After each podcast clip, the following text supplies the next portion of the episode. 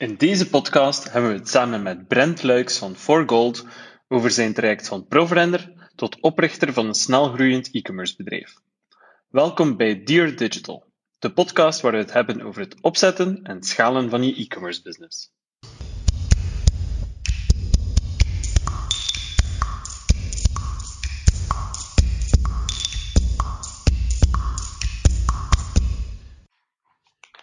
Yes, um, Brent, uh, bedankt om aanwezig te zijn op onze podcast. Um, ik zou er graag direct invliegen en vooral eerst focussen op Brent als renner. En ik heb um, in mijn onderzoek een bepaalde beschrijving gevonden en ik ben vreed curieus of dat hij, of dat hij klopt. ik had uh, Brent Luiks uit Oostmalle en ik las zelfs ergens de kannibaal uit Oostmalle. En was een renner met een grote motor die goed kon tijdrijden en zeker niet traag was aan de meet. Uh, dus ik hoor ook een beetje Wout van Aert ergens in u. Dus uh, klopt die beschrijving een beetje? Ja, dat klopt ergens wel.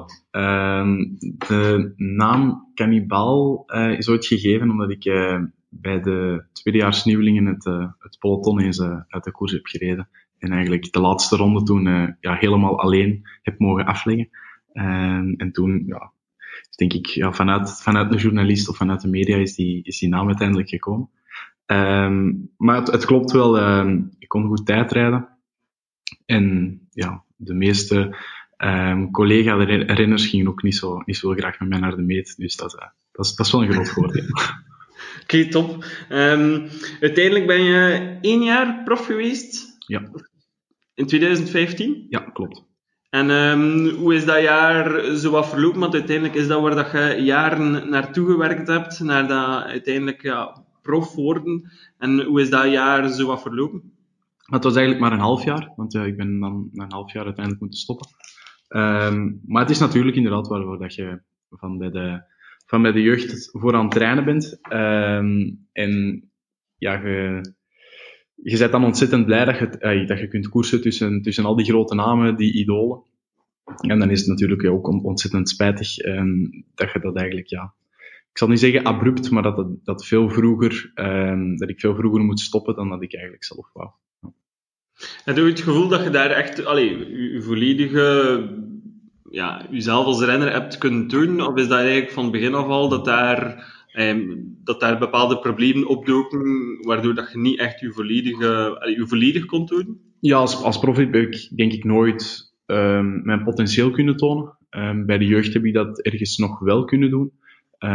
maar ik denk ergens vanaf bij de belofte dat uh, ja, de chronische ziekte die ik uiteindelijk heb, dat die daar ergens wel al opspeelden en, en dat ik nooit op mijn, uh, ja, op mijn, op mijn top heb kunnen presteren en, en kunnen laten zien wat ik, uh, ja, wat ik ergens kon is misschien raar, want ja, die, die chronische ziekte ja, speelt natuurlijk da daar ergens mee. Maar wat, uh, ja, het potentieel wat dat er uiteindelijk in zat, laat het, laat het ons zo zeggen. Ja, uiteindelijk, als ik zo wel las rond, rond het moment dat je gestopt werd ook, um, las ik of hoorde ik de quote, ik kon mijn lichaam niet meer vertrouwen. ik vond dat heel opvallend um, qua quote, om, om dat te gaan gebruiken. Wat was daar exact de betekenis van? Ja, dus eigenlijk, um, toen ik ben gestopt, wist ik nog niet dat ik de ziekte van Crohn had. Um, en ik ben eigenlijk uh, gestopt omdat ik mijn lichaam niet meer kon vertrouwen, omdat ik heel veel last had in de hitte. Um, en ik ben twee keer mijn bewustzijn verloren, zo goed als verloren. ja, en dat kwam echt op een punt waarop dat, ja, mijn lichaam in een bepaalde ja, shock was geweest. En eigenlijk, ja, ik kon mezelf niet meer zo diep drijven, omdat mijn lichaam zeker bij warme temperaturen eigenlijk ja, een beetje de, de schrik had om, om, om terug ja, dat, dat bewustzijn te verliezen. Um, maar ik wist zelf ook niet wanneer dat, dat ging gebeuren. Um, en dat is raar om uit te leggen, maar op, op dat punt, zeker in topsport, waar dat, ja, het ganse pakket moet kloppen, um, ja, is het lichamelijke natuurlijk een, een ontzettend belangrijke factor.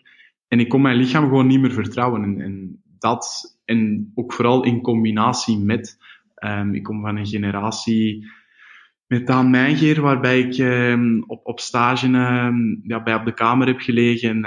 Igor de Kranen, waarbij ik vroeger bij de nationale selecties op de Kamer heb gelegen. Michael Golaerts, waarbij ik ook regelmatig wel eens ging trainen. En, en ja, allemaal wijlen zeggen op deze moment. Het zijn dus allemaal renners die, die er momenteel niet meer zijn. En, en dat maakt natuurlijk wel dat je, vanuit dat je lichaam niet meer kunt vertrouwen, komt je eigenlijk op een punt waarbij dat je zelf beseft dat er meer in het leven is dan, uh, dan wielrennen, dan koers. En voor mij was dat wel zoiets van, ik kan mijn lichaam niet meer vertrouwen. En, en zeker Dan Mijngeer dan, had zo'n beetje niet exact dezelfde problematiek, maar hij had ook veel last in de hitte. En, en hij is dan effectief ja, dood van zijn, van zijn fiets gevallen tijdens wedstrijd. En, en dat was voor mij ook zo wel iets van, ja, eye-opener, oké, ja, het kan echt wel, wel snel gedaan zijn. En ja, voor topsport moet je gewoon 100, 110 procent in orde zijn. En vanaf dat je merkt dat dat niet zo is, dan, uh, ja, dan, dan, wordt het gewoon heel moeilijk. En ik ben ergens heel blij dat ik, toen die beslissing heb gemaakt.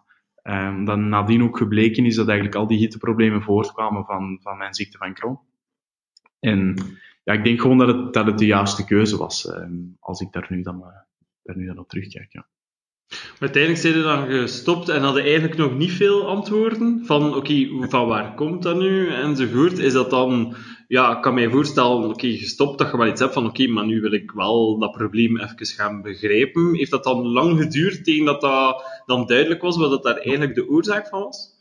Ja, ik heb zo verschillende testen gedaan en dan ook vanuit de ploeg en, en verschillende dokters gezien. En, en er was toen Um, want ik heb de eerste keer, en eigenlijk tussen de twee keer dat ik bewustzijn was verloren, zat er eigenlijk uh, wel een periode tussen. Daartussen ook verschillende tests laten doen en hadden zo'n beetje inspanningsasma um, ja, erop geplakt, maar ik voelde zelf helemaal niet aan dat ik inspanningsasma had en, dan kreeg ik ook daarvoor medicatie, maar met die medicatie voelde ik eigenlijk geen verschil. Ja, en dan eigenlijk ja, nog een hele hoop testen gedaan. Um, maar gelijklopend had ik eigenlijk ook heel veel problemen met mijn immuunsysteem. Uh, dus ik was veel sneller ziek dan collega-renners. Ik was ook ja, gewoon constant dat ik het gevoel had dat ik minder recupereerde dan anderen.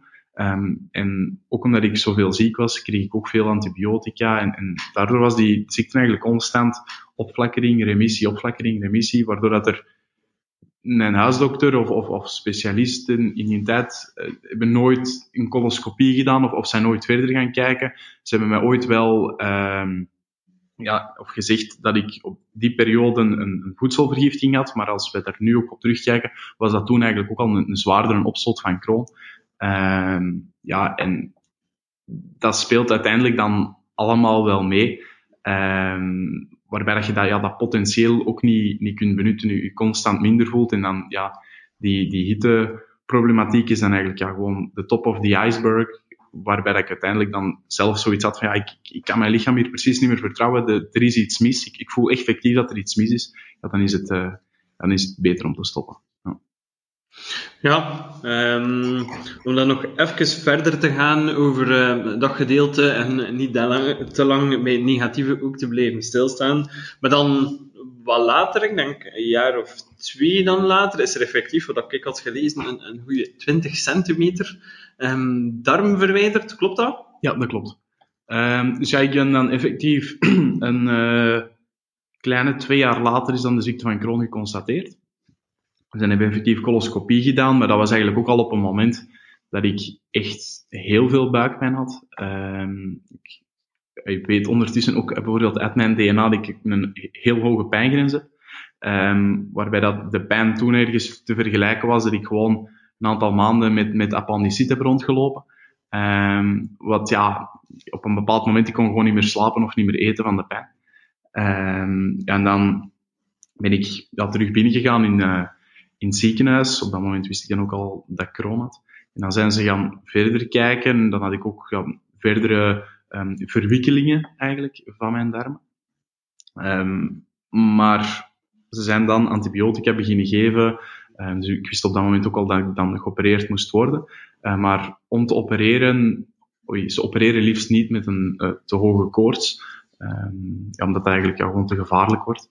Um, dus daarom zijn ze die antibiotica beginnen geven om die koorts te doen dalen om dan te kunnen opereren.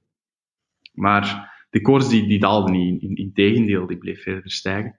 En het was eigenlijk, ja, ik was zondagmorgen dan binnengegaan op het ziekenhuis aan antibiotica, antibiotica, tot eigenlijk de, de zwaarste antibiotica, dat ze zoiets hadden van, ja, dit is het zwaarste, we kunnen niks anders niet meer geven. maar er gebeurde niks. En dan donderdagochtend um, zijn ze eigenlijk ja, scans gaan nemen, maar niet alleen scans van mijn buik, maar eigenlijk breder. Uh, dus eigenlijk ook meer naar beneden. En dan hebben ze eigenlijk gemerkt dat bij mij kroon buiten mijn darmen was gegaan. En dat ik eigenlijk een absces had in mijn heup van, uh, van 4 op 7. En dat heeft er eigenlijk voor gezorgd ook dat die, dat die antibiotica eigenlijk niet echt, uh, niet echt aansloeg. Maar dan was het ja, dan was het natuurlijk ja, alle hens aan dek.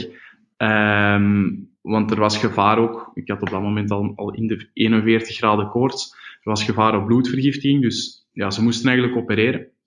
Maar door de combinatie van hoge koorts, ook dat absces, als dat absces eigenlijk op een te vroeg zou ja, openspringen of opengaan en daar zou ook ja, bacteriën in het bloed komen, dan zou er eigenlijk ook heel weinig kans dat ik dat ging overleven. Want ik was ondertussen ook al kilo's afgevallen.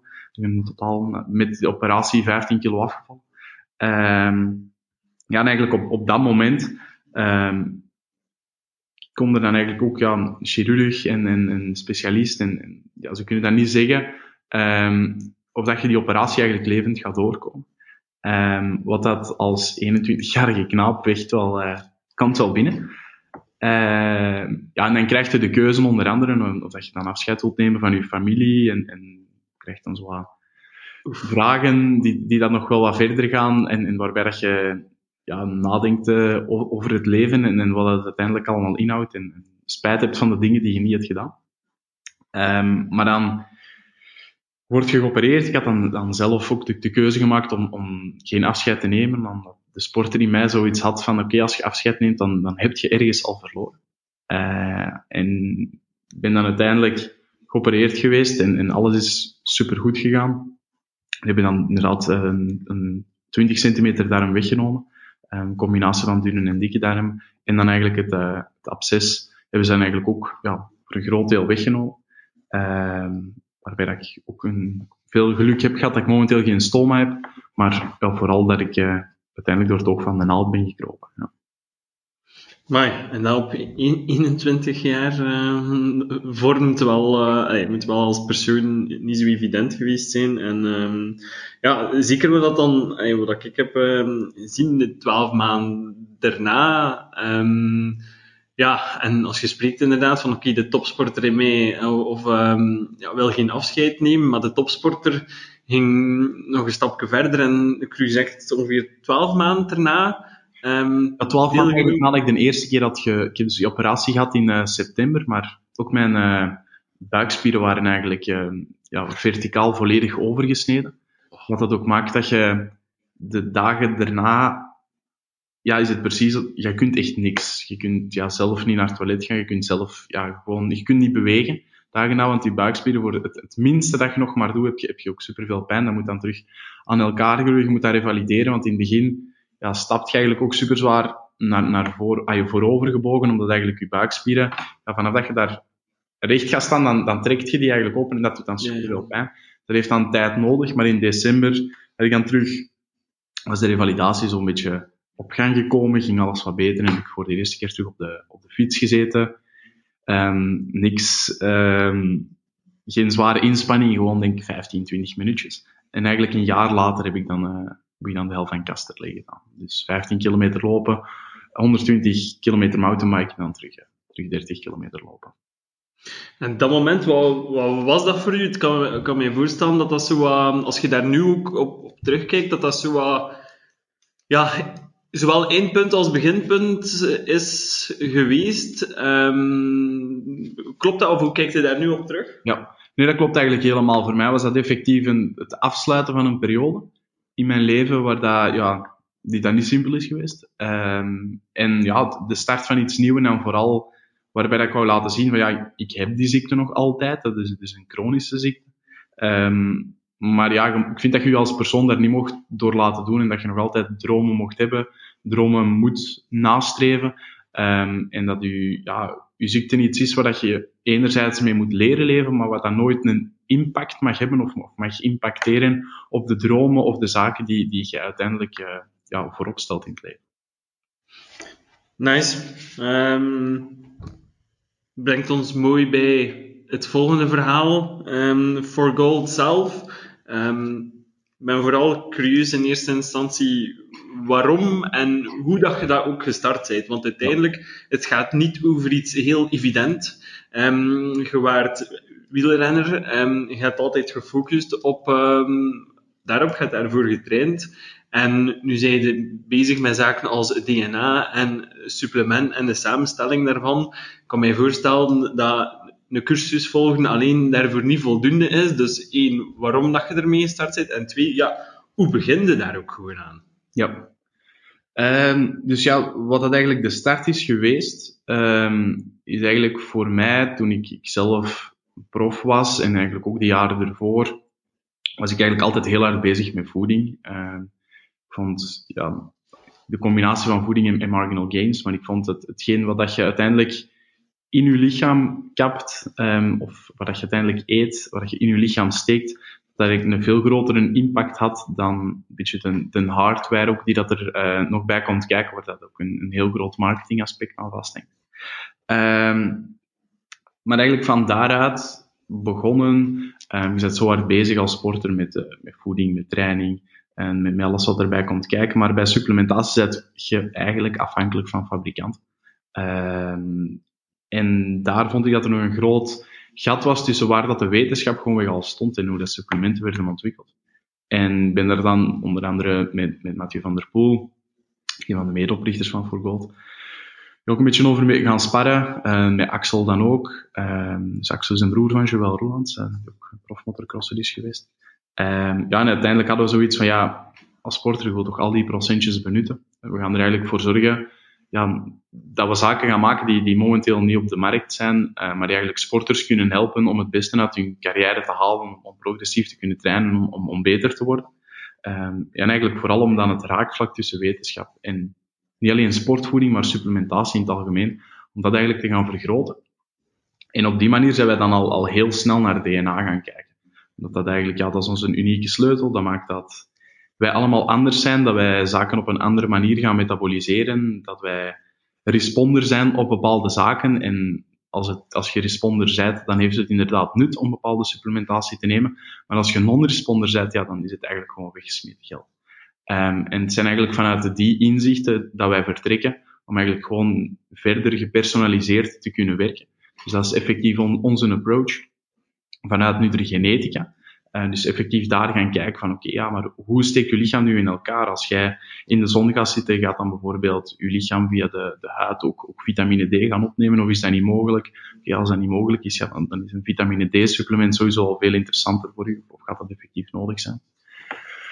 Maar evengoed, ja, heb je meer ijzer nodig dan iemand anders om binnen de normale ranges van een bloedanalyse te vallen, maar zijn eigenlijk hoge dosissen ijzersupplementatie niet zo interessant voor u, omdat dat mogelijk eh, iets gevaarlijker kan zijn, omdat, je niet genoeg bindingseiwit aanmaakt. En dat dat op die manier je ijzersupplementatiestrategie, dat die eigenlijk op een andere manier kan worden toegepast.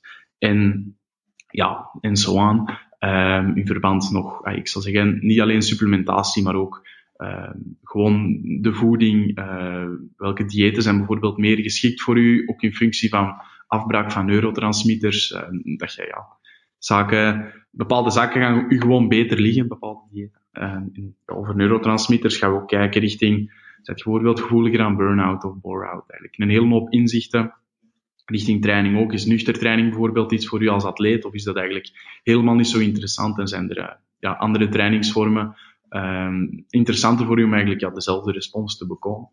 Um, en die inzichten, daar kan dan bijvoorbeeld het performance team rond een atleet of rond de ploeg weer mee verder, om ook die atleten weer, weer individueler te gaan, uh, te gaan begeleiden. Is eigenlijk enerzijds zijn we echt een, een, een tech startup, dus eigenlijk echt biotech.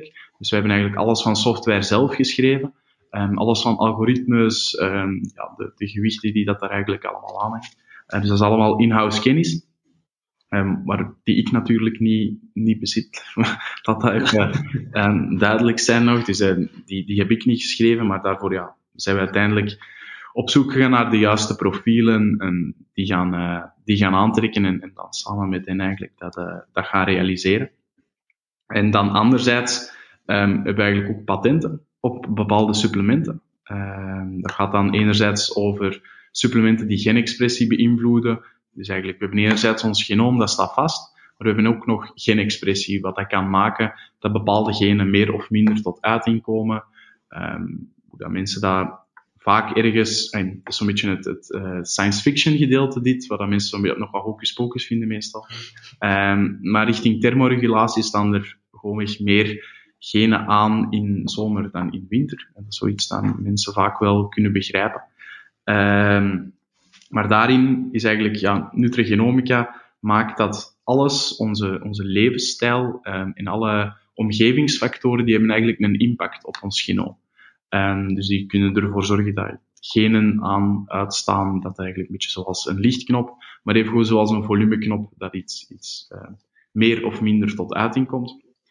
En daar weten we eigenlijk van bepaalde ingrediënten, dat die eigenlijk een impact hebben op, op bepaalde genen. Dat die, die genen minder of meer tot uiting brengen. En dat zijn wij, die kennis zijn wij eigenlijk um, gaan inzetten, enerzijds richting herstel, belastbaarheid. Um, herstel dan ook vooral weer de link met sporters, maar eigenlijk ja, een, breder begrip belastbaarheid. Um, waardoor dat we, doordat we die kennis hebben, bepaalde genen um, kunnen aan- en uitzetten, waardoor dat je eigenlijk je belastbaarheid kunt vergroten. En als je, daardoor kun je dan weer je belasting vergroten, omdat je dan bijvoorbeeld ja, meer arbeid, trainingsarbeid of, of gewoon arbeid aan kunt. Um, en daarnaast hebben we ook patenten in HMO's, um, wat dat misschien niet zo heel veel gaat zeggen momenteel, uh, maar wat dat een ontzettend grote wereld gaat worden. Uh, momenteel al is, maar dan eerder in uh, alleen babyvoeding. Uh, maar HMO's zijn eigenlijk humane melksuikers, die ja, prebiotische vezels, uh, maar die eigenlijk een ontzettend goede impact hebben op ons microbiome, die de juiste darmbacteriën um, voor ons als, als mens eigenlijk gaan voeden, uh, om zo eigenlijk een positieve impact te hebben op ons immuunsysteem, op ons herstel, um, op ons brein, dus eigenlijk ja, nervus vagus, de, de juiste beslissing nemen op het juiste moment heeft ook wel vaker uh, te maken ook met, met je microbiome, wat dat dan ook weer interessanter is voor sporters. Um, en daar zijn we ook heel hard mee bezig, uh, met al die verschillende HMO's. Um, daar is eigenlijk ook dat patent onze gut support uh, uitgekomen. En daar merken we ook supergoeie resultaten met. Heel veel verschillende sporters en, uh, en niet-sporters. Dus dat is eigenlijk een beetje het unieke um, van het, het super um, unieke, ik zal zeggen eerder in het, het biotech gedeelte. Uh, en daaronder hebben wij dan eigenlijk onze sportvoeding, uh, voor, tijdens, na. We hebben ook nog een aantal andere health um, supplementen. En ja, daar zijn, dat zijn ook allemaal unieke formules, waar we ook onze wetenschappelijke kennis gaan gebruiken en bepaalde nutrigenomische stoffen wel gaan toevoegen. Maar dat is ook vooral de bedoeling om eigenlijk elk supplement naar een, naar een hoger niveau te tillen. Um, ja, de isotonendrank naar een hoger niveau tillen, de recovery naar een hoger niveau tillen. Maar het is qua ja, wetenschap en, en voor mij effectief qua science die erachter zit, is, is hetgeen wat dat wij met bijvoorbeeld de gut sport of de genomic recovery doen nog. Dat is nog op een, op een ander niveau.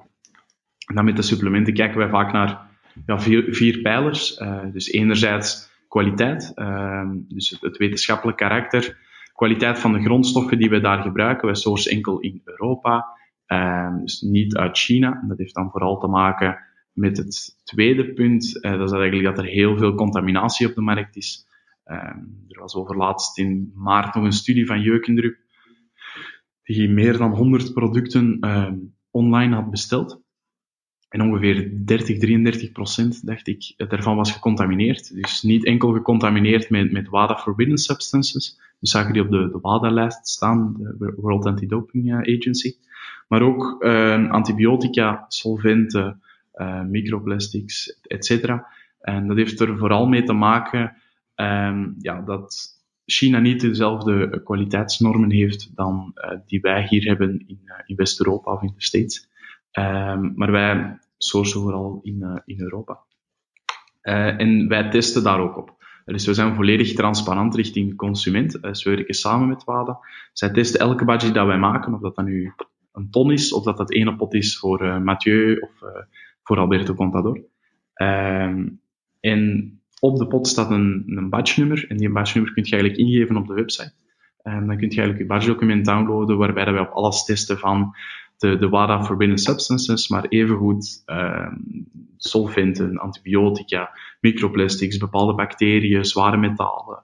Um, daar testen we eigenlijk allemaal op om zo eigenlijk, um, ja, we kunnen wel zeggen dat we van Europese uh, grondstofleveranciers sourcen, maar dat heeft eigenlijk, ja, dat is een, een dubbelcheck en zo laten we eigenlijk ook ja, die kwaliteit eigenlijk volledig zien. Je had vier pijlers gezegd, dus kwaliteit, ja. Contaminatie vermijdend en... Ja, dus dan hebben we eigenlijk nog het maagdarmvriendelijke, um, wat dat dan eigenlijk ook de link is met mijn kroon. Um, dus dat we eigenlijk gaan kijken van, uh, oké, ja, is dat nu een, kwalitatief ingrediënt? Uh, van waar wordt het gesourced, maar wat is dan de impact op ons microbiome? Dat is eigenlijk onze derde pijler. Dus uh, onze supplementen moeten ook maagdarmvriendelijk zijn. Maagvriendelijk, omdat ja, Axel, een van de, de founders dan, heeft ook een accident gehad met de motor. Um, daardoor heel veel medicatie moeten pakken en heeft ook heel veel last van zijn maag. Dus dat is zo. Link bij mij vooral de darmen, bij hem de maag. En dat wij zo twee heel goede proefpersonen zijn. Um, en dan eigenlijk tenslotte is alles rondom sustainability. Um, dus een voorbeeld daarvan is dat we ook uh, algen gebruiken. Dus eigenlijk dientripeptiden, dus de snelst opneembare vorm van eiwit, um, uit algen die volledig CO2-neutraal gekweekt zijn in containers via zonne-energie. Um, super interessant, uh, super interessante start-ups uh, waar wij daar ook mee samenwerken. Um, en dat is super schaalbaar, dezelfde kwaliteit, contaminatievrij, want dat wordt eigenlijk in die containers gekweekt. Als dat gewoon in de zee zou zijn, kun je eigenlijk de contaminatie hebben vanuit het zeewater maar uit die containers niet. En het is ja, via zonne-energie dat ze ook opgekweekt worden. Dus die zijn ja, een super sustainable product uiteindelijk. En daar kijken wij ook wel naar uh, van oké, ja, wat is er op de markt? En bij de ingrediënten die wij momenteel gebruiken, komen wij daar soms op een punt waarbij we eigenlijk een, een meer ja, sustainable keuze kunnen maken. En ja, het is dan ook, ook nog altijd um, of dat we ergens ja, ons, ons product daarmee niet, niet onbetaalbaar maken. Um, maar dan gaan we die, die keuze meestal wel, uh, meestal wel maken. Ja, ik wil nog even terugkeren naar effectief de DNA-analyse zelf, om dat nu een keer concreet te maken, want op zich, eh, ik ben zeker ook niet de meest wetenschappelijk onderbouwde, dus ik ben curieus, als je dat bij jezelf deed, de analyse en waar dat hij op vandaag staat, waar, wat kwam daar allemaal uit? Je sprak over dingen die eigenlijk heel divers zijn, van kijk, ik heb een hoge ja. Pijngrens, ja. Tot inderdaad, ja, wel die gevoeligheid voor hitte dan, um, waarschijnlijk, die daaruit kwam. Wat waren zo de, de vijf à tien zaken dan zei van, oké, dit was het meest frappant. Uh, ben ik zo blij dat ik dat ook weet. Ja, uh, bij mij ergens, denk sowieso ook richting uh, vitamine D. Ik heb vroeger bijna altijd, toen ik ook nog koerste, vitamine D tekorten gehad. Um, en je krijgt van een dokter dan vaak gewoon vitamine D supplementatie. En je gaat dan een half jaar later terug en je vitamine D-peil is nog altijd laag. En je krijgt dan, oké ja, pak naar een dubbele dosis, maar je komt dan een half jaar terug en dat is eigenlijk nog maar nauwelijks gestegen. En, en zo gaat die dosis wel omhoog, maar je verliest uiteindelijk wel jaren totdat je iets of wat um, aan het stijgen bent. Waarbij dat je eigenlijk vanuit je DNA vrij snel kunt zien van, ah ja, maar ik heb eigenlijk hier echt een, serieus probleem in mijn ganse vitamine D-metabolisatie. Ik heb eigenlijk echt gewoon veel meer nood aan vitamine D dan iemand anders. Waarbij ik ook gewoon, als ik die kennis van in het begin had, ook had geweten van, hey, maar voor mij zijn duizend internationale eenheden per dag eigenlijk helemaal niet genoeg. Uh, het is voor mij veel beter um, om eigenlijk ja, veel meer uh, te gaan nemen. Ondertussen hebben we daar ja, zelf ook een uh, vitamine D-supplement op de markt gebracht, waarbij we ja, ook een beetje de nutrigenomische kennis zijn gaan integreren en uh, de vitamine D veel beter opneembaar te maken, waardoor dat je ook veel minder moet nemen. Um, en dat supplement pak ik nu. Um, ik was ook testpersoon, maar dat is eigenlijk het, eerste supplement um, waarbij ik boven de bovengrens ben geraakt. Uh, dus dat is, ja, was uiteindelijk wel. Uh, voor mij een super interessant inzicht ook vanuit het DNA, alles rondom vitamine D. Um, dan voor mij ook alles rondom ijzer, een beetje hetzelfde verhaal. Um, maar bij mij ook, waarbij er een probleem was met um, het bindingseiwit. Dus voor mij is het ook niet goed om, om echt hoge dosissen ijzer te gaan supplementeren, maar eigenlijk eerder om, om gewoon dagelijks een, een lagere dosis ijzer te hebben. Ehm, wat dat voor mij nog interessant is, is eigenlijk ook alles rondom ehm, nuchter trainen, wat dat vasthangt ook aan ehm, dat je vanaf een bepaald punt je aminozuren ook als energiebron gaat gebruiken. En bij afbraak van aminozuren komt eigenlijk ook ammoniak uh, bij kijken. En dan eigenlijk hoe dat je die ammoniak gaat opkuisen, om het zo te zeggen. Daar is er bij mij ook een probleem, waardoor dat enerzijds hoge diëten in eiwit, um, dat is niks voor mij. maar ook nuchter trainen te lang is ook niks voor mij, omdat je dan eigenlijk in, in de, bij hetzelfde komt kijken. dat eigenlijk ja, hetzelfde proces is. Er zijn ook ja, twee inzichten waarbij ik nu weet van ja, de nuchter trainingen die, die ik vroeger eigenlijk had gedaan, dat, dat was eigenlijk voor mij te lang. Um, ik had beter die, die gewoon ingekort en, en andere zaken gedaan om, het, om hetzelfde te bekomen. Um, ja, maar dat is dan eerder dieet, waarbij dat je echt wel de hype hebt. Um, waarbij dat ja, bijvoorbeeld een, een keto-dieet is echt totaal, uh, totaal niks voor mij. Ook dat vroeger wel eens geprobeerd, maar ja, ik voelde mij daar ook helemaal niet goed bij. Um, maar dat is bijvoorbeeld iets wat ik ook ja, nu weet uit mijn DNA, hoe dat, dat, hoe dat komt. Um, wat dat voor mij nog een interessant inzicht was, was eigenlijk alles rondom uh, choline. Dus choline is eigenlijk vitamine B4, maar is een half vitamine. Um, een half vitamine wil eigenlijk zeggen dat bij een vitamine maken we niks zelf aan. En dus is eigenlijk het, stofje um, is vitaal. Dus je hebt eigenlijk alles nodig uit, uit voeding of uit supplementatie. Maar choline is een half vitamine, wat dus wil zeggen dat we nog een klein deel um, zelf aanmaken. Maar net daarin DNA kunnen we gaan kijken of dat ook zo is. En bij mij is dat niet zo, dus ik heb eigenlijk nood aan alle choline uit um, ja, mijn voeding of uit supplementatie. Maar gewoon, ja, een, een, ons klassiek voedingspatroon um, heeft eigenlijk niet zo heel veel choline, dus het is eigenlijk moeilijk om, om genoeg choline binnen te krijgen. En daar eigenlijk ook op regelmatige basis begonnen met een cholinesupplement. En daar merk ik ook wel de effecten richting brein. Um, wat daar ook, ook meespeelt, levergezondheid, uh, vettransport. Um, dat zijn zo nog een aantal zaken waaraan dat, dat gelinkt is. Daar merk ik zelf ook wel de, de positieve effecten van. Um, en ja, dat, zijn dan, e-, dat is dan eerder richting held. ja, er komen nog een hele hoop andere interessante zaken. Het is zoveel data die dat er uiteindelijk uitkomt, waarbij je jezelf ook leert kennen, waarbij ik ook inderdaad weet ondertussen, wij zijn zo zelf een beetje een, een ondernemersgen um, gaan detecteren, um, waarbij ik eigenlijk, als ik daar gaan terug, naar terugkijk, hoe ik bijvoorbeeld ook was, um, ja, op, kleuterschool en, en lagere school, ik was ook iemand die, als ik zo een hele hoop, ja, er waren in de klas een hele hoop opdrachten, dan deed ik ook alle opdrachten, terwijl anderen de, de extra opdrachten bijvoorbeeld niet deden en, en gewoon uh, gingen spelen. Maar ik deed ook alles niet tot in de puntjes, niet, niet als perfectionist. Maar ik wou alles wel gedaan hebben. En als ik daar nu op terugkijk, heeft dat dan vooral bij mij te maken met um, dopamine. Alles van dopamineafbraak. Um, en hoe snel ik op zoek moet naar nieuwe uitdagingen om eigenlijk gemotiveerd te blijven. En dat is iets eigenlijk wat dat je heel hard kunt linken ook met ondernemers, die dat, ja, die moet je niet in een kantoor zitten, 9 to 5, elke dag dezelfde job. Ja, nee, dat, dat zou totaal niks voor mij zijn. Um, ik heb echt nood aan, aan verschillende zaken. Ik heb ook nood aan ja, een klein beetje stress om optimaal te presteren. Dat weet ik daar bijvoorbeeld ook uit. Um, maar vooral dat ik constant die nieuwe doelen en, en die nieuwe zaken nodig heb om, om effectief gemotiveerd te blijven. Ik zal ook eerder neigen richting um, een bore-out dan richting een burn-out. En dat heeft daar dan vooral mee te maken. Oké, dus vanaf nu, eh, als je nog mensen aanwerft of eventueel nieuwe co-founders zoekt, altijd de test doen en zien van, heb je het ondernemersgen? Ja. GDPR-wise gaat dat in België een hele moeilijke zijn. Ja.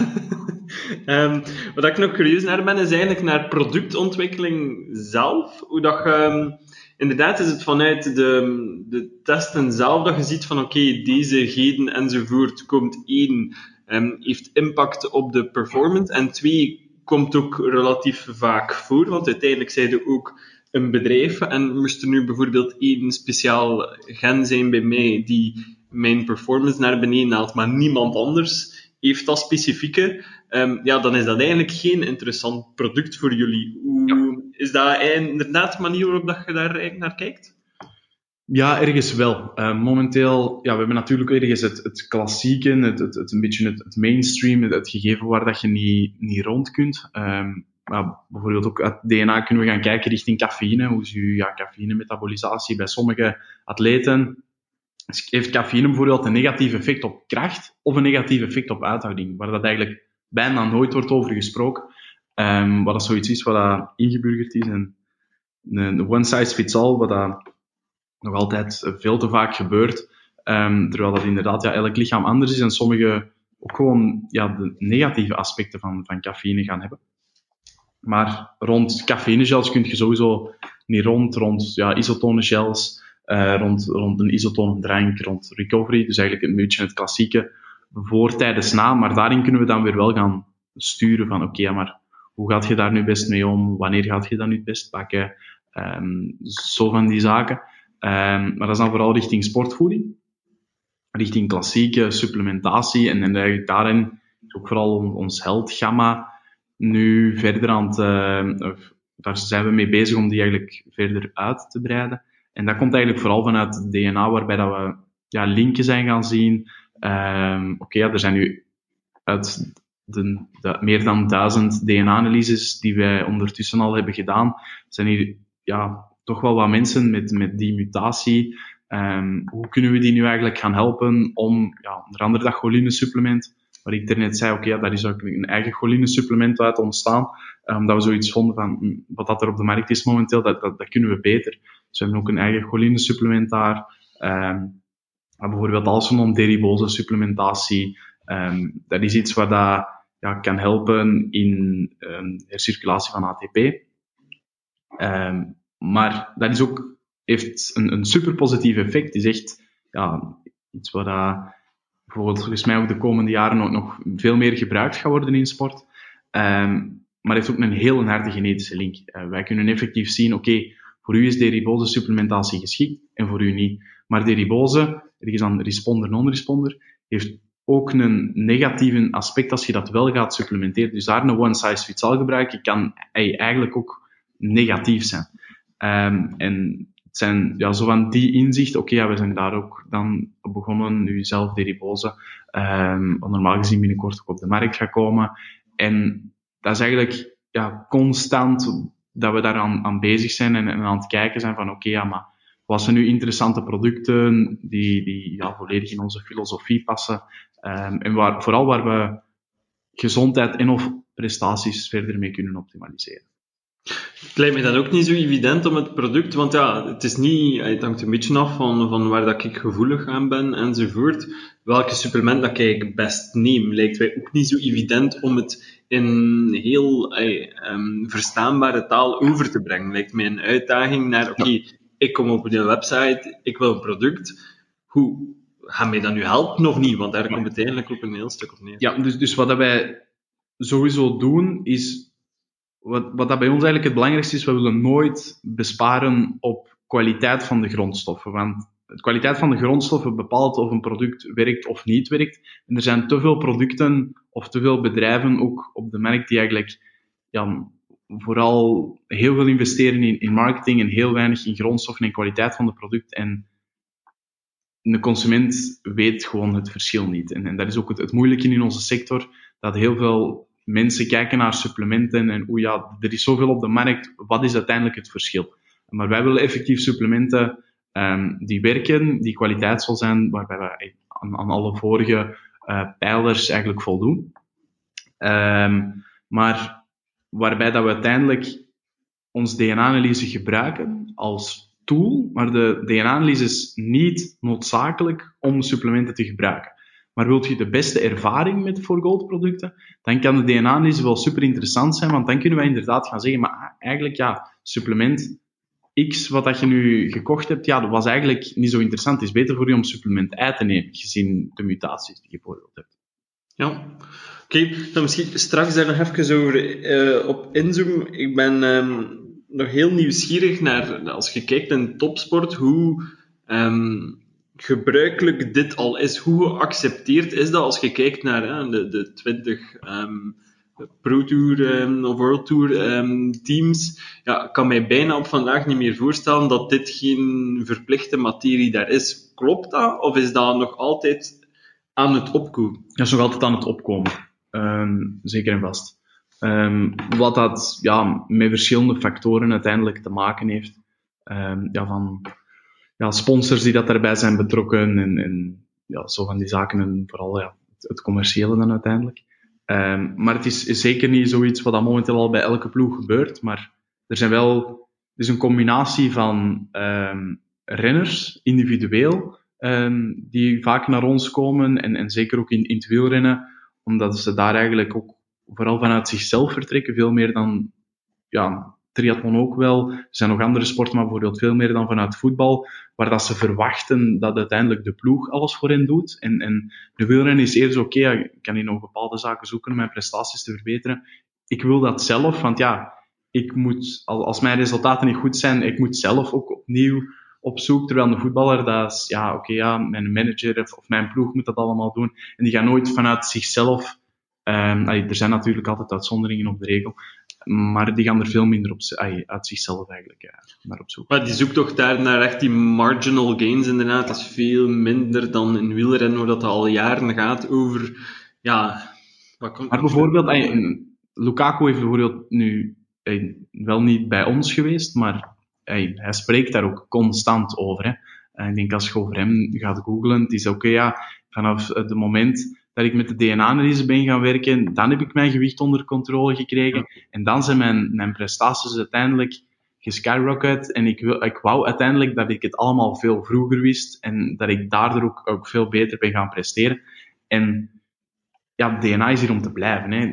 Dat, gaat, dat gaat niet meer weg. Hè. Het is niet zo dat, dat wij een hype zijn en, en dat het uiteindelijk terug gaat verdwijnen. Nee, er gaat alleen maar meer geweten zijn. En er gaat alleen maar ja, meer en meer en meer atleten en meer ploegen en meer sporters die er uiteindelijk mee gaan werken. Nu is het inderdaad nog vooral, moet ik zeggen, de, de sporten die op zoek zijn naar die marginal gains en, en die heel hard uh, um, een, een, een, brede blik hebben richting innovatie en, en nieuwe dingen willen betrekken, um, die ook ergens er al van overtuigd zijn dat een one size fits all gewoon niet werkt. Um, en die daar ook ja, natuurlijk wel budget voor hebben, want je hebt ook gewoon ja, sporten waar ze niet anders kunnen, omdat ze gewoon budgetair ja, beperkt zijn of voor ja, dat niet dezelfde budgetten gaat als, als in voetbal, rugby, basketbal, wielrennen. Um, maar ik denk wel dat dat ook meer en meer gaat komen. Dat dat effectief iets is wat dat, ja, op termijn gewoon ik geloof zelfs dat bijvoorbeeld over, over tien jaar al dat iedereen op de planeet een DNA-analyse heeft gedaan, een genoomanalyse waarbij je weet, oké ja, um, op basis van deze data, interessant richting voeding en, en HelloFresh bijvoorbeeld, kan hij op basis van mijn DNA voedingsplannen gaan toesturen en pakketten die voor mij het meest interessant zijn. Je kunt je supplementen krijgen op basis van uw DNA, de supplementen die het meest interessant zijn. En je gaat geen geld meer uitgeven aan iets waarvan dat je toch een non-responder bent, en wat uiteindelijk weggesmeten geld is. Je gaat weten in functie van medicatie of dat een aspirintje wel of niet geschikt is voor u. Je gaat uiteindelijk ja, weten richting training van, ah ja, maar oké, um, ben ik iemand die inderdaad nuchter kan trainen en nog een aantal andere trainingsvormen, is dat iets voor mij? Ja, nee. Je gaat eigenlijk zo over jezelf een hele hoop data hebben. En je gaat die data kunnen geven aan bedrijven om eigenlijk gewoon persoonlijker begeleid te kunnen worden. En ja, voor mij is, is dat uiteindelijk de, hetgeen waar we naartoe gaan. En er zijn inderdaad ploegen en, en, sporten die nu nog niet op de trein willen springen, maar de trein is wel vertrokken en, en die gaat niet meer stilstaan.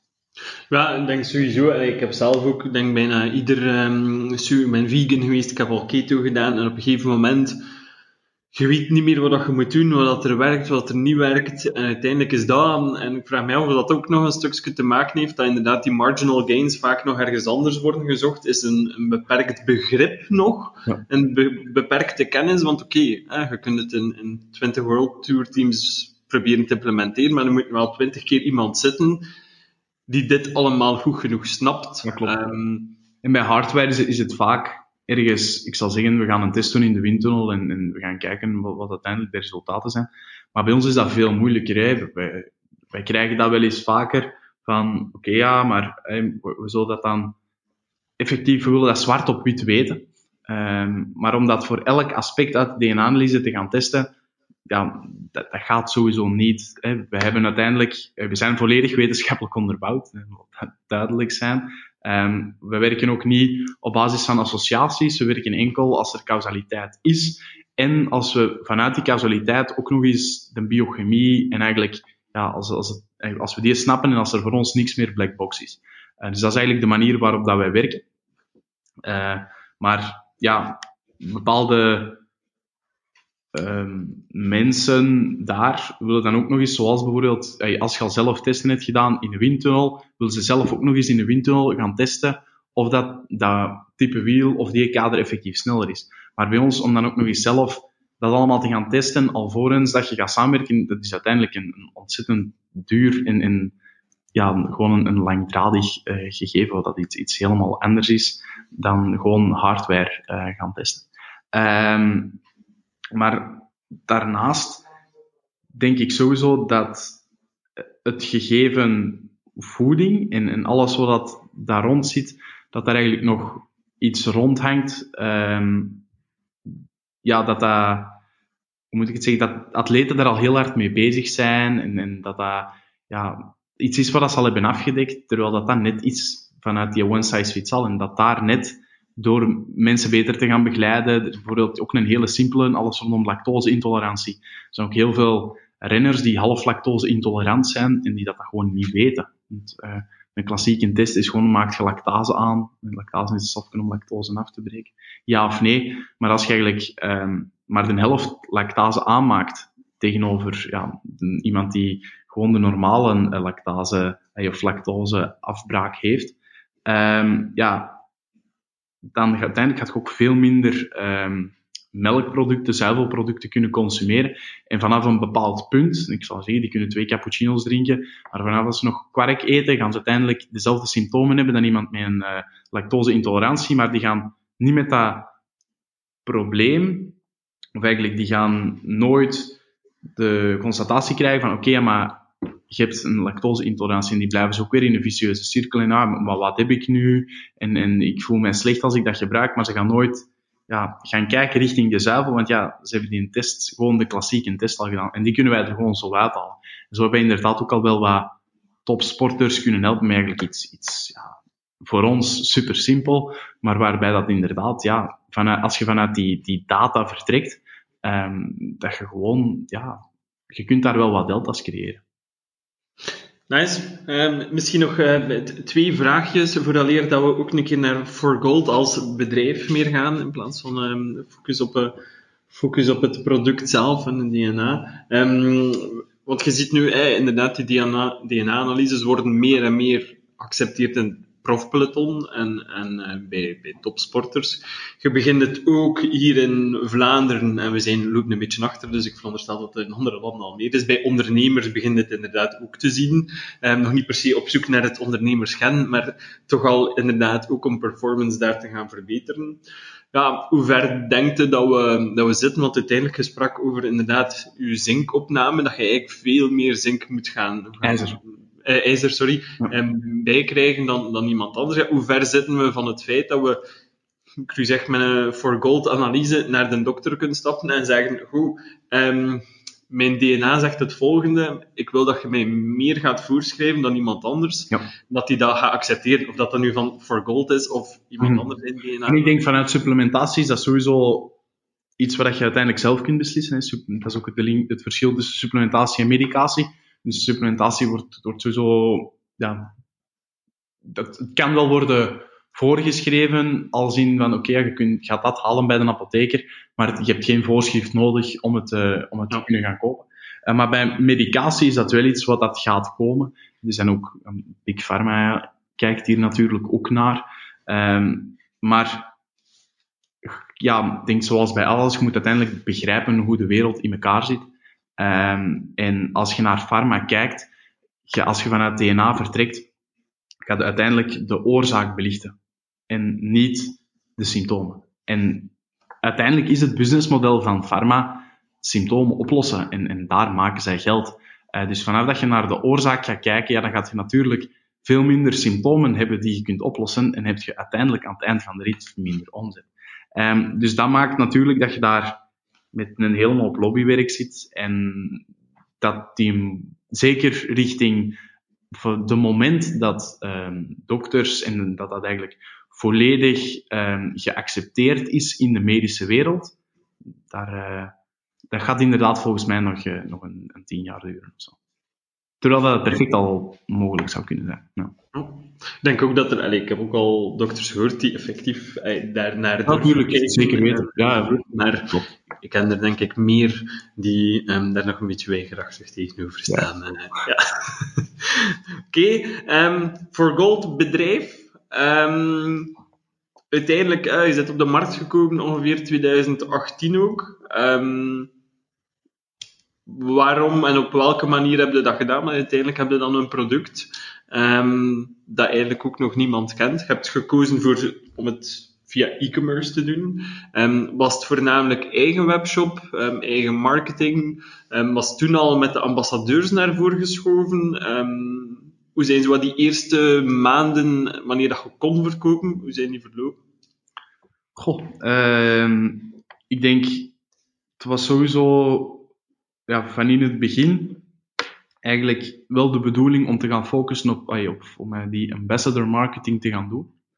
Um, dus we zijn daar ook ja, vrij snel dan naar partnerships gegaan.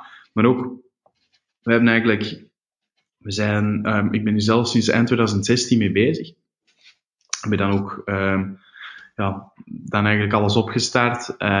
maar ook heel veel gaan testen met, met verschillende topsporters in, in verschillende sporten. En die dat dan ook op die manier wel met ons in contact zijn gekomen, al, in een heel vroege fase, maar die ook inspraak hadden in textuur, in, in, in zo van die zaken. Um, om dan pas in april, mei 2018 uh, met een beperkt gamma op de markt te komen. Dus daar is een, een hele tijd van, van testen overgegaan. Maar dan, vanaf dat we op de markt zijn gekomen, um, helemaal in het begin, ja, ik denk, om dan eens duidelijk te maken of, of te verduidelijken. Wij zijn niet met de grote budgetten um, opgestart. Uh, dus het was echt iets, ik, ik, was zelf dan ook nog student, um, wat, dat we, wat dat uiteindelijk allemaal heel organisch is gegaan. Atleten die ons zelf hebben gecontacteerd, die zelf met ons zouden samenwerken. Um, ja, en, en, zo zijn daar ambassadeurs bijgekomen en bijgekomen. En, en ja, zijn we uiteindelijk uh, nu de laatste jaren echt, echt hard aan het groeien en, en komt er... Uh, heel veel bij kijken, zeker ook bij een webshop, want mensen hebben daar soms zoiets over van, maar een webshop, ah, ja, dat is, uh, dat is, je, hebt, je hebt niks te doen dan toch, hè, want ja, je webshop die is live en uh, je moet dan toch alleen maar wat, wat marketing en, en, wat dingen op social media doen, maar ja, zo, zo werkt dat natuurlijk niet. Nou, spijtig genoeg. um, als je nu kijkt naar, um, naar eigenlijk de verdeling van je omzet, als je dat vergelijkt, hebt je eigen shop, je hebt een Amazon, heb je um, nog andere kanalen ook dat je gebruikt? ja, maar ik zou zeggen, Amazon is bij ons op deze moment nog, ja, tegenover de omzetten die we maken op onze webshop, is dat, is dat verwaarloosbaar. maar dat heeft ook vooral te maken met het Amazon-algoritme. ja, wat zaken die dat maar dat is dan, ja, ik zou zeggen, uh, gelijklopend. Ik, ik vind dat dit jaar een van de moeilijkste jaren is geweest. Uh, kwestie van e-commerce en, en, wat er allemaal veranderd is. En ja, onder andere ja, alles rondom Brexit, je hebt corona, maar je hebt nog eens alles rond die, die OS-regeling, wat dat voor ons ook echt uh, serieus heeft, heeft geïmpacteerd. Uh, en nu volgens mij ook terug uh, de, de logistieke sector die ja, waarvan dat we gewoon in, in de wandelgangen horen dat er echt ja, prijsstijgingen gaan aankomen om, om u tegen te zeggen. De, de politiek die nu begint te kijken richting, ah ja, next day delivery, is dat allemaal nog wel zo ecologisch en gaan we geen heffingen treffen? Waardoor dat je uiteindelijk inderdaad als, als e-commerce bedrijf met hey, alles wat je uiteindelijk nu, nu rekening houdt, is dit echt wel een jaar waarbij dat je, wij, wij toch, waarbij dat we echt serieuze challenges hebben, waarbij dat we constant moesten pivoteren en, en om ons gaan eruit vinden en, en kennis binnenhalen. En oké, ja, en hoe gaan we dat doen, hoe gaan we dat doen? Ik vind momenteel, het is niet, zo, het is niet meer zo simpel um, dan een, een aantal jaar geleden om effectief die, die internationale kaart te trekken vanuit je eigen webshop. En vanuit dat stukje is ergens ook Amazon vertrokken bij ons. Um, ja, vanuit Brexit dan vooral. De, dus ja, de prijsstijgingen daar ook die er zijn geweest, doordat ja, het vrij verkeer van, uh, van goederen is gestopt. Um, de tijd die erbij komt om de douanedocumenten in te vullen, maakt dat ook die, die zendingen, enerzijds bij de logistieke partner, ja, die, die, die handlingskosten, die gaan daar naar omhoog, maar ook ja, de zending op zich. Um, er zijn nu deze week nog maar pas opnieuw prijsstijgingen aangekondigd, maar we gaan nu naar pakketten waar wij eind 2020 um, tegenover nu, waarbij wij nu gewoon 12, 13 euro meer betalen met dezelfde courier. En dat alleen al maakt dat het gewoon om, om vanuit België de UK te, te blijven bevoorraden, is, is, gewoon, ja, is gewoon een zwaar issue. Um, en daarin heeft, heeft Amazon voor ons, oké, ja, we, gaan dat traject starten. Um, dus ja, stok in de UK, wat dat uiteindelijk, dat, dat de, de, de doorn in het oog uiteindelijk um, voor shippingkosten dan uh, er een beetje aantalt. Maar langs de andere kant heb je daar met, uh, met Amazon natuurlijk een partij die dat, uh, ja, die dat met ontzettend veel marge gaat lopen. Um, wat dat voor mij dan op lange termijn ook niet super interessant is, want wordt op een bepaald punt, zeker als je daar omzetten begint te maken, wordt gewoon afhankelijk van Amazon. En als zij prijsstijgingen gaan doorvoeren, ja, je kunt niets anders doen dan die ook te slikken. Uh, een beetje zoals bij, bij Booking en, en ik denk de, problemen die, die wel gekend zijn. En daar wil ik, wil ik nooit naartoe. Maar voor ons was het wel nog een uh, manier om klanten in de UK eigenlijk met een, beperkt gamma, want we zitten daar ook niet met, met de, uh, met het ganse gamma van, van op onze eigen webshop, om die te kunnen blijven bevoorraden.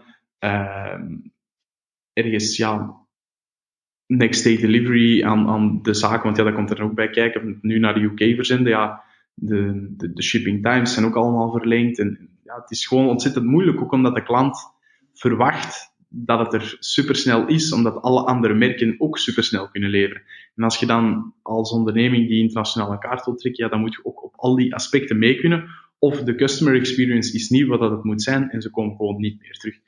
Um, dus ja, dat is nu ook iets waar dat wij richting de volgende jaren naar willen gaan kijken. Uh, dus we zijn momenteel aan het werken aan ja, kapitaalronde, um, om dan eigenlijk ook de combinatie van de UK en, en eigenlijk ook de States. Uh, ik heel graag naar de States. Um, om die eigenlijk, uh, ja, om die twee markten eigenlijk ja, beter te kunnen aanpakken en om daar eigenlijk uh, ja, meer voet aan de grond te kunnen zetten. Dus Amazon en, en vooral de UK is een beetje noodzakelijk kwaad. Ik ben ook uiteindelijk, um, ik ben ook curieus naar hoeveel moeilijker dat het is om, om jullie product uiteindelijk, ja, marketplace er nog minder plaats om uw informatie echt te gaan delen, omdat mm het gaat wel over niet zo heel simpele zaken. Um, ja, heb nog daar zijn we met een beperkt gamma aanwezig van vooral die, die sportvoeding, die eigenlijk, ja, ik zou zeggen, waar het niet noodzakelijk is om uh, een DNA-analyse te gaan doen, waarbij we daar eigenlijk ja, een beetje, ik zal niet zeggen afstappen van onze approach, want ja, onze approach als mensen de, ja, de best mogelijke ervaring willen met voor gold, ja, dan is het inderdaad via de, website, via de DNA-analyse. Maar ja, de klassieke supplementen um, ja, is iets wat dat klanten vaak ook willen gebruiken. Um, al dan niet zonder DNA-analyse of klanten in de UK die al een DNA-analyse hebben gedaan, uh, die op die manier ook nog altijd wel next day delivery kunnen hebben, onze supplementen kunnen aankopen, um, die niet moeten wachten, die als ze boven een bepaald bedrag op onze webshop zouden kopen, die dat er dan eigenlijk ook nog eens bij um, levering de, de BTW daarop moeten gaan betalen. En ik denk, daar is er zoveel veranderd dat wij zoiets hadden van oké, ja, we gaan daar toch kijken om, om, om, daar stok te zetten. En heb de oefening ook gemaakt met, met e-fulfillment, maar dan moest er ook marketingbudget worden vrijgemaakt. Um, die ook eigenlijk ja, direct al vanuit een andere manier te gaan benaderen. Dat ja, je dan wel echt volumes moet maken om, om ja, die, die stokvolumes die je daar dan hebt staan om, om die rendabel te maken. Tegenover bij Amazon is dat toch nog een ander verhaal. Daar kun je echt wel met, uh, met lagere volumes beginnen en, en kijken hoe dat allemaal gaat lopen. Ja, um, wat ik ook nog bij jullie zicht op zou willen krijgen, is, is wie is eigenlijk de klant? Um, is dat, dat gaat wel een, een, bepaalde proportie zitten die, die echt die, die profspelers, uh, topsporters zijn. Um, is het dan vooral de liefhebbers of, amateurs ook een heel stuk? Of hoe moet ik eigenlijk, als je je, je klant bekijkt, wat is de grootste deel van die klanten? Ja, misschien is daar inderdaad goed, om, om, daar zo wat context bij te geven. Wij hebben van in het begin gekozen om echt ja, richting sport te gaan, omdat wij, ja, dat een van de redenen was, de, de, de sportvoeding, uh, dat wij vonden dat die eigenlijk, ja, dat draagvlak tussen wetenschap en, en sportvoeding, dat, daar naar een hoger niveau kon worden getild. Um, maar voor ons was dat ook een keuze, en het was dan niet alleen sportvoeding, maar supplementatie. En vanuit ja, DNA vertrekkende, um, en sporters zijn ook daar gewoon de eerste waren de eerste die de voordelen zien richting marginal gains en die eigenlijk voor ons um, de ideale eerste klant waren. Um, op deze moment, de ideale klant voor ons is eigenlijk iedereen die zijn prestaties, en dan niet alleen sportprestaties, maar ook prestaties ondernemend, um, prestaties, um, om het te zeggen, politiek, gewoon het, beste uit jezelf halen, maar ook gezondheid effectief de beste versie van jezelf worden. Dat zijn eigenlijk allemaal ja, potentiële klanten voor ons, um, die, ja, die ook vaak bij ons terechtkomen. Het, het gezondheidsgamma is dan ook momenteel nog iets meer word of mouth en gewoon mensen die via via bij ons terechtkomen van, oké, okay, ja, die, die, hebben mij goed geholpen, dus je moet hier ook eens gaan kijken. Um, en ja, de sport daarin zitten we ook nog altijd heel hard op, op alles rondom die ambassadeurs. Um, ja, en, daarin gaan we inderdaad ook veel sneller, veel internationaler. Um, maar de ideale klant voor ons momenteel is zowel sporter als niet-sporter. Oké, cool. Ja, ik zeg, ziet bij ondernemers inderdaad ook meer en meer opkomen dat ja, duur en druk, duur inderdaad een beetje een ja, de buffer van wat je kunt dragen gaan verhogen, dat het ook meer en meer aan het opkomen is daar. Ja. Um, alleen maar aanmoedigen en zelf ook heel nieuwsgierig ben wat dat, um, wat dat allemaal kan geven. Um, als ik even kijk naar het verhaal van For Gold So Far, het lijkt mij, maar dat is natuurlijk van, van buitenaf heel vlot allemaal te gaan. Um, wat waren zo de moeilijkste momenten of de moeilijkste onderdelen om echt volledig onder de knie te krijgen? Ik weet dat bijvoorbeeld ook um, legal enzovoort niet altijd zo evident was, ook om in de verschillende landen. Wat waren zo de grootste zaken als je daar nu op terugkijkt van, oef, heeft ons wel wat moeite gekost? Um... Ja. ja, ik denk moment, of als ik er nu op terugkijk, um, ja, onder andere de, de iOS 14 update. Um, daar zien wij toch ook um, dat we wel wat last van hebben gehad. Ja. Um, onder andere, ja, hetzelfde voor alles rondom die OS-regeling, waar dat we nu, als we nu naar het afgelopen kwartaal ook gaan kijken, ja, dat we toch ook merken dat dat aan het einde van de rit in onze portefeuille toch ook wel uh, echt, echt nadelig is, omdat we ja, in België zitten met ja, 6% op opvoeding, het verlaagd tarief. Um, maar ja, vanuit die OS-regeling in, in andere landen, ja, je zit ook met 9, met 10%. We hebben dan besloten om, om gewoon eigenlijk ja, de maatstaf van heffing te behouden en, en uh, te laten wijzigen, de prijs te behouden. Um, waarbij dat je inderdaad, ja, gepakt de, de extra BTW eigenlijk ook gewoon in het marge. Maar dat, dat gaat soms in, in, in bepaalde landen over echt wel 12 of, of 15 procent, waar ja, ja, je kunt de klant er bijna niet, niet meer voor laten betalen. Maar uiteindelijk is, is zoiets puur wetgevend, wat, wat dat op een, op een kwartaal echt over uh, duizenden euro's gaat.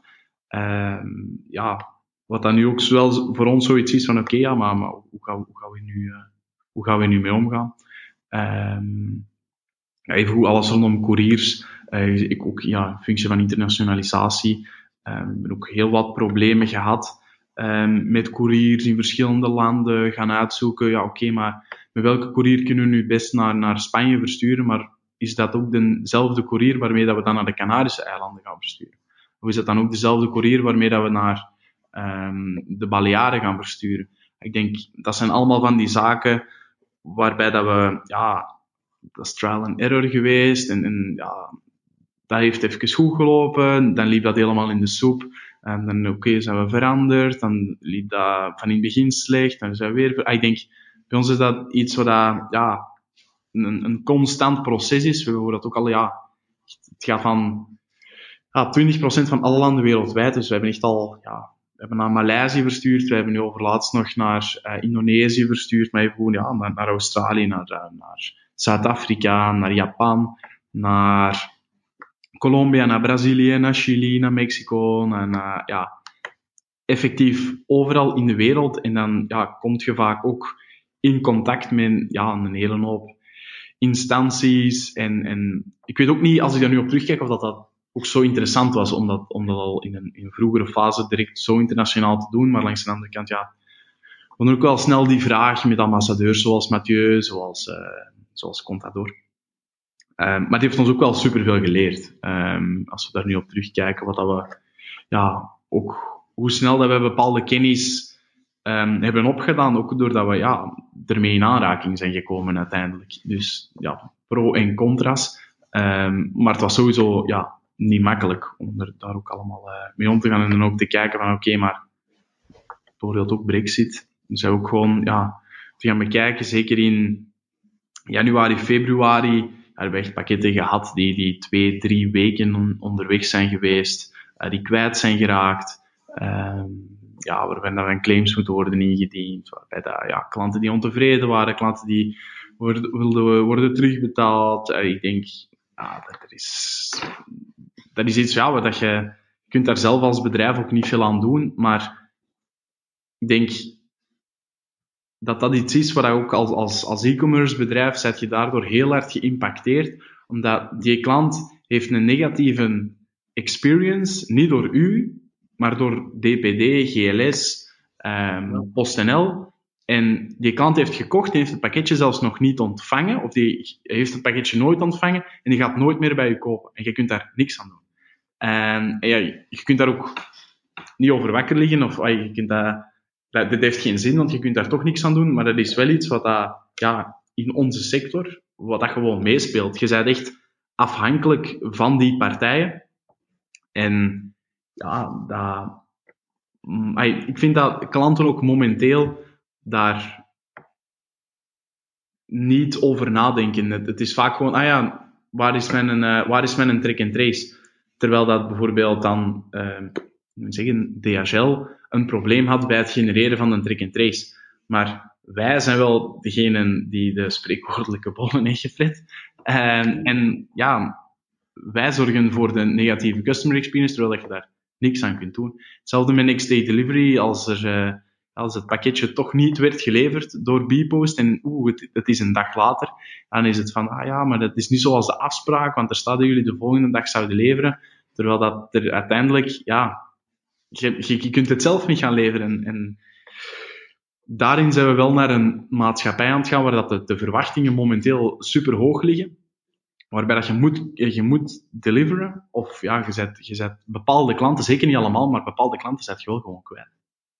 Ja, we daar inderdaad gezien bij heel veel. Het is maar één keer dat je dat zelf hebt meegemaakt en de customer vragen zelf hebt gekregen en het zelf met Bpost of PostNL hebt moeten beginnen oplossen. Dat je weet van, oef, Um, dit is toch uh, een stukje meer dan dat je zou verwachten van een client perspective. Van, allee, hoe moeilijk kan dat nu zijn om mij dat hier gewoon te krijgen? Maar ook, ja, die tussenpartij, de prijs mag niet te hoog liggen. Er wordt er ook op prijs gespeeld. Het aantal deliveries dat ze dan moeten doen. Um, het aantal pakketjes die gewoon over het hekken wordt gegooid, want ze doen niet direct open. Um, op het moment dat het regent, ja, dat is... Ja, en dan nog eens denk ik op, op jaarbasis het aantal pakketten dat bij ons tussen uh, ja, spreekwoordelijke schip en wal uh, verdwijnen, waar wij geen compensaties voorzien, maar die, waarvan dat onze logistieke partner zegt dat ze uiteindelijk zijn baten gegaan en waarbij dat uh, de couriers zeggen dat ze ze nooit hebben aangekregen, want ja, ze zijn niet gescand geweest door een courier. Um, ja, dat, dat zijn er op jaarbasis toch ook wel wat en daar heb je gewoon, er, daar staat gewoon met je rug tegen de muur en je kunt nergens naartoe. Nee, top. Um, volgende topic dat ik graag een keer zou willen aanhalen, omdat dat iets heel specifiek is um, voor jullie. De ambassadors, ik kan me voorstellen dat mensen die ook naar dit luisteren iets hebben van, ja, maar ja, dat is allemaal goed. En met ambassadors werken, dat is top. Dat werkt ook heel goed. Dat, dat, dat brengt wel wat bij. Maar ja, ik ken niemand. Um, dus hoe, hoe is dat bij jullie? Hoe zijn er eigenlijk mee begonnen? Want je zei heel vroeg al bijvoorbeeld met Mathieu in gesprek gaan. Is dat omdat je hem kende vanuit dat profpeloton? Dat je Mathieu heel... is effectief co-founder van het uh, bedrijf. Dus, dus, ja, dat, dat, was, dat was sowieso iets anders. Um, dus ja, hij is enerzijds natuurlijk onze, uh, onze bekendste ambassadeur.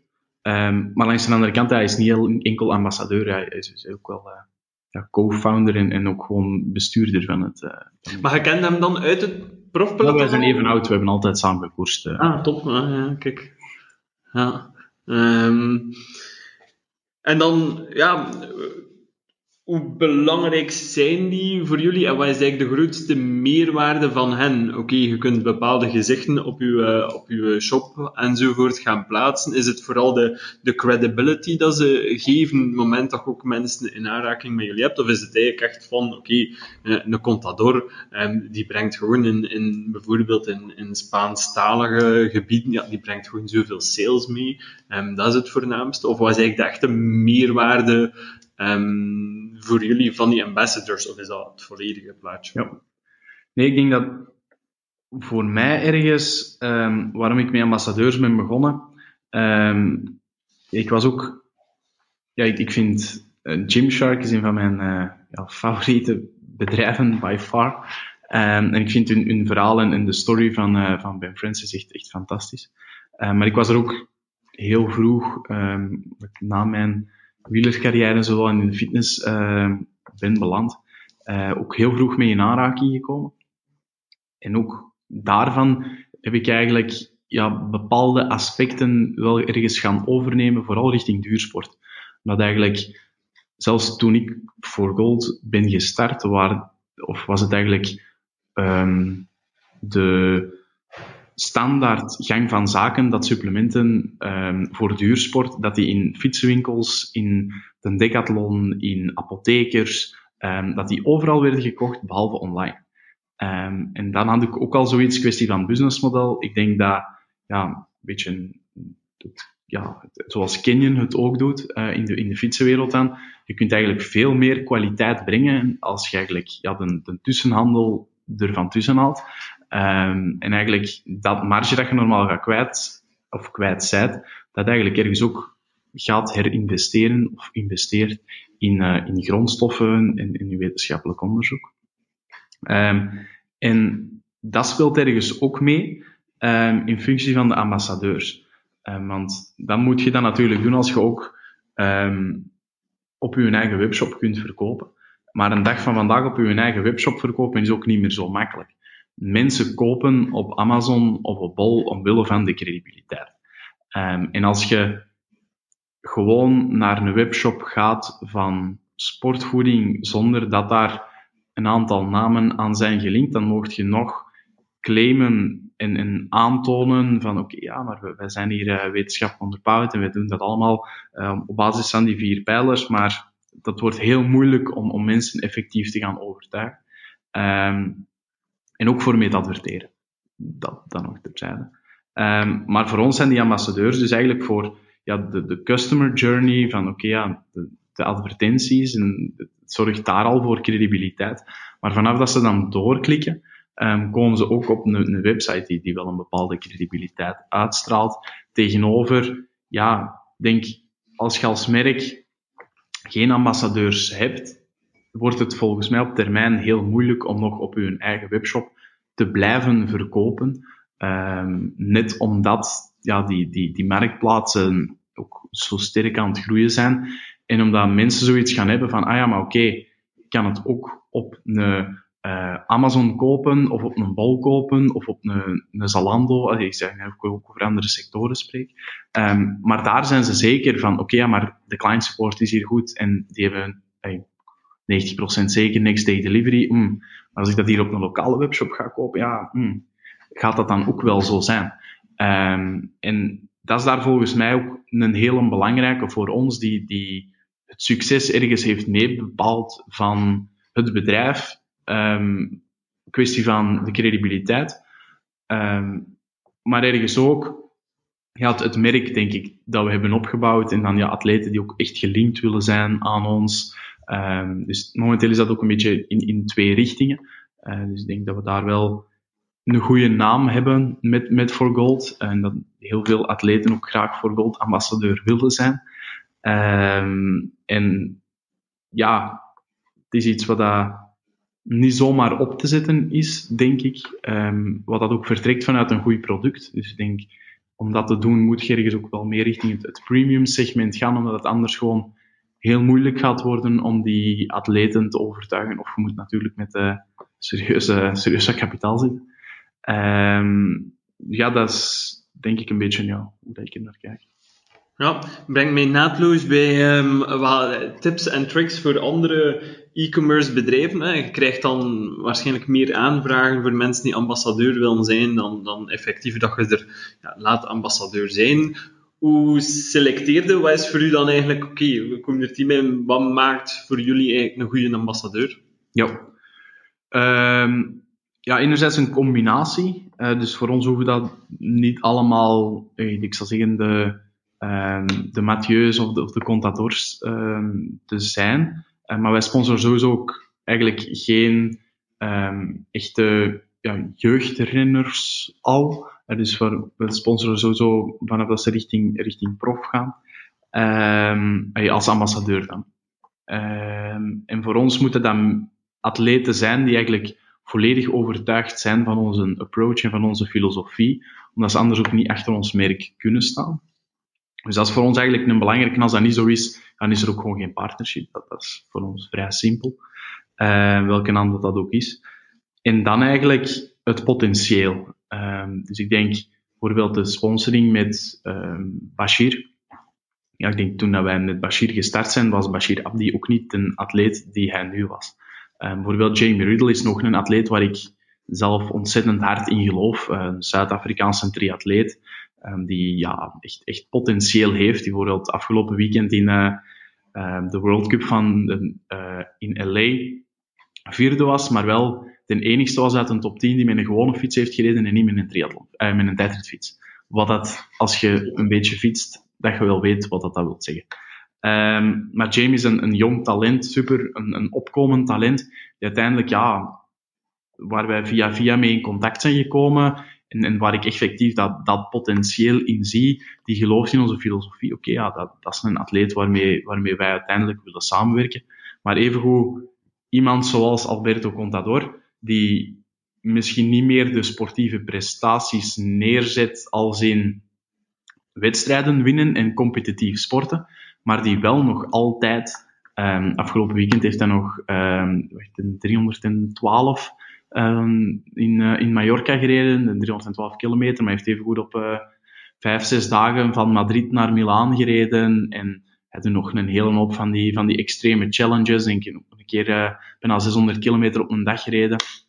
En zo van die zaken. Dus hij is nog altijd wel, ja, hij fietst misschien zelfs meer dan, dan toen hij nog prof was. En, en ja, die heeft ook een ontzettend grote liefde voor de fiets. Maar dat is ook iemand die overtuigd is van, van onze filosofie, die, die een bepaald bereik heeft. Um, en als zo iemand effectief ook overtuigd is van die filosofie, maar die ja, is, is niet iemand die gewoon, uh, ja, gewoon gestopt is, um, dan is dat, of zien wij daar ook effectief veel meerwaarde in uh, om daarmee te gaan samenwerken. Ja. Zijn er andere zaken dat um, je dan voornamelijk binnen e-commerce de afgelopen jaren hebt geleerd dat je zou willen meegeven aan andere ja, zou zeggen, jongen die te zien, maar je zit zelf ook nog uh, heel jong, maar mensen die nu inderdaad starten die to of die in de eerste jaren um, bezig zijn, echt zo specifieke zaken je denkt van, oh, had ik dat geweten?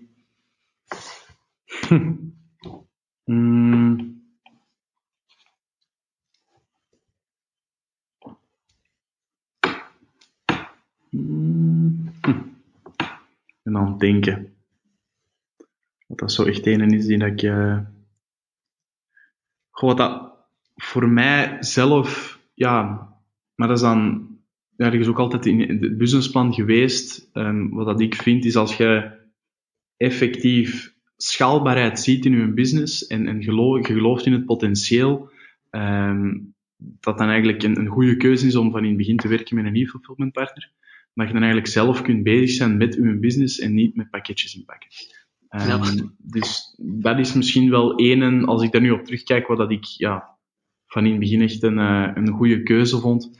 Um, daarnaast, ja, ik denk testen. En um, e-commerce is uiteindelijk ja, data en, en ja, moet uit, die data ja, data-driven proberen te worden en, en beslissingen te, te nemen in, in functie van die data.